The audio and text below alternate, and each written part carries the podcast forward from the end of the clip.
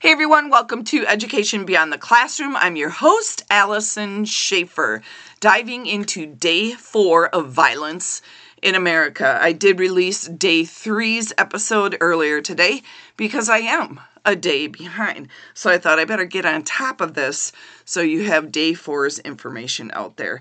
I read an article today in Psychology Today. Um, by Michael Pitaro. He says it's he's a crime and justice doctor. The article is from May 6, 2019. It's called Exposure to Media Violence and Emotional Desensitization. So I did talk about that in my previous episode in the desensitization in social media and the exposure to violence and aggression in our world. So it's a little bit of piggybacking on what I said yesterday. So interesting. Um, Dr. Pitaro was talking about, you know, his childhood and reflecting on the environment he grew up on. So it, it drew me to reflect on mine and how much easier it was and less stressful at that time. And remember, I am 61, so this is eons ago. So school was a place to be educated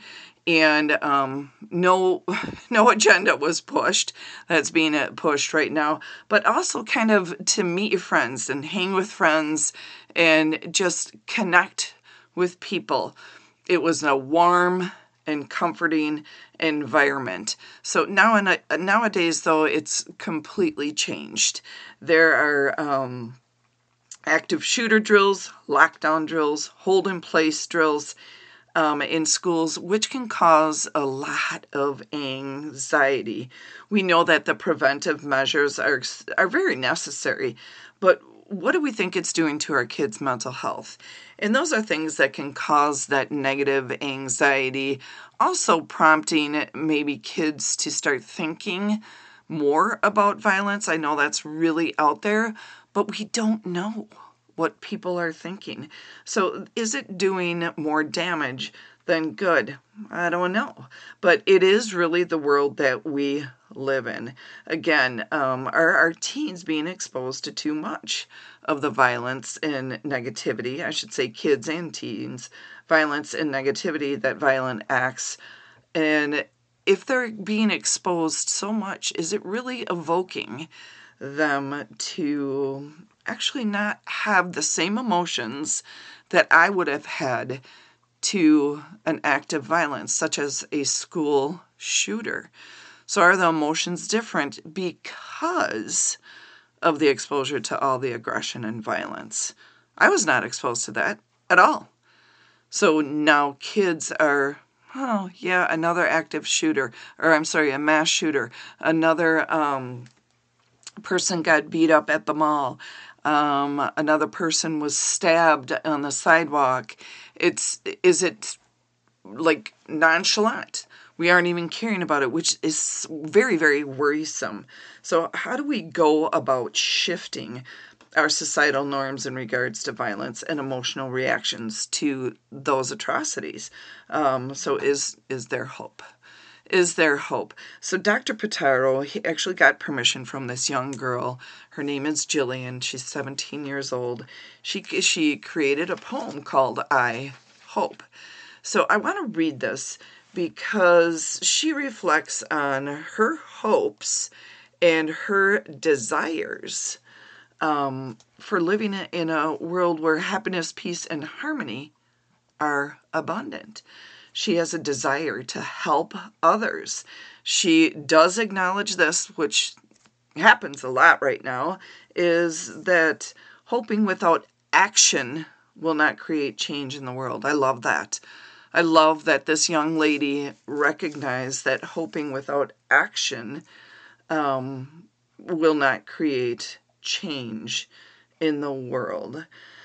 So, um, the quote from Dr. Pitaro, too, before I read this, is um, he again is talking about how it must be, how it must feel for kids and teenagers to live in a world where there is endless stories and pictures and videos depicting violence, intolerance, and hatred towards others who we perceive to be different and therefore less worthy because they don't share our personal beliefs and values. Think about that. I'm going to say it again. How does it feel as a teenager or a kid growing up in the world right now, which you're exposed to endless stories, pictures, and videos depicting violence, intolerance, and hatred towards others who we perceive to be different, and therefore less worthy because they do not share our personal beliefs and values.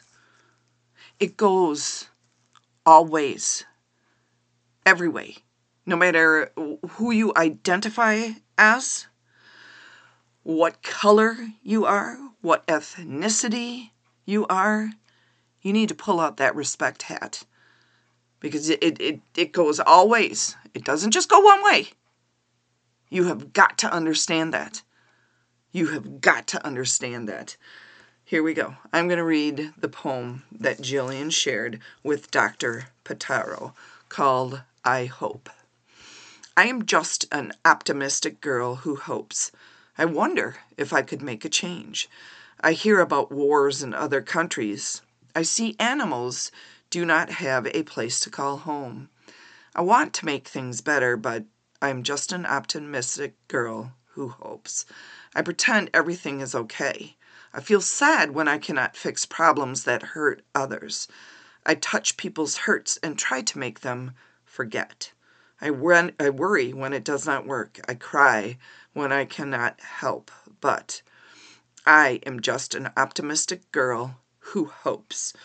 I understand that the world is not perfect. I say we can change that. I dream one day we will all be happy. I try to help in any small way I can. I hope we can change the world for good, but I'm just an optimistic girl who hopes. Um, I would love to follow up with her. I think I probably will and find out how she's doing because, again, that was four years ago. And I love how she says, I'm an optimistic girl who hopes. She needs to get rid of the just. She's a powerful, empowering girl who is optimistic and keeps on hoping for the better in the world. So that is a beautiful poem by Jillian. Um, another thing that Dr. Pitaro from this article said is that we need to delve deeper into the ramifications of exposure to too much real life hatred, intolerance, and violence. So, I mentioned in my previous episode about the possible influence of exposure to violent video games, movies and TV shows. But the point that Dr. Pitaro makes is that it's not real life. Like the things they see on TV and the news, that's real life, people. The young shooter in Nashville, the shooter at Sandy Hook, the shooter in Las Vegas, the stabbings in New York four days in a row, the people beating up Asians because they're Asians. That's real life, people. That is real life. So there is potential that kids and our teens seeing that real life aggression and violence has a greater impact than we think on our kids to actually contribute to that real life violence. So we need to put an end to it. Dr. Pitaro states I feel strongly that our children are witnessing the worst of what humankind is capable of doing. Now, that is right on I mean, he is spot on. Again, this is what he said. I feel strongly that our children are witnessing the worst of what humankind is capable of doing. So they're the ones who are going to have to change. We're trying to, us older ones. We're trying to put it out there, but action. We need to implement. We need to work to shift. So we need your help to make the shift to a world with less violence and more kindness. Be that person that respects and accepts differences in others as part of your life. Attacking others and pushing your agenda in a confrontational manner does not help. Choose to discuss Mm. with the awareness that you may have to agree to disagree in order to keep calm. Agree to disagree to keep calm. Because if it escalates, here's my last point. Understand, you have no idea what the tipping point is with a person for an aggressive, violent reaction. You have zero idea about the tipping point. Will that tip them to an aggressive and violent reaction? I want you to think about that. All right, you guys, thank you so much for joining me tonight. And if this is the first time that you've been on, hit follow so you get a notification when my next episode comes out. And please remember to take care of yourself. You got one life, one time. Also, learning is truly the essence of life. Keep on learning and follow me tomorrow with Wrap It Up Wednesday on all this violence in America. So, I yeah, join me. Join me tomorrow so you can hear what I have to say to keep helping um, solve this crisis of violence in America. We'll catch you on the flip side. Peace out.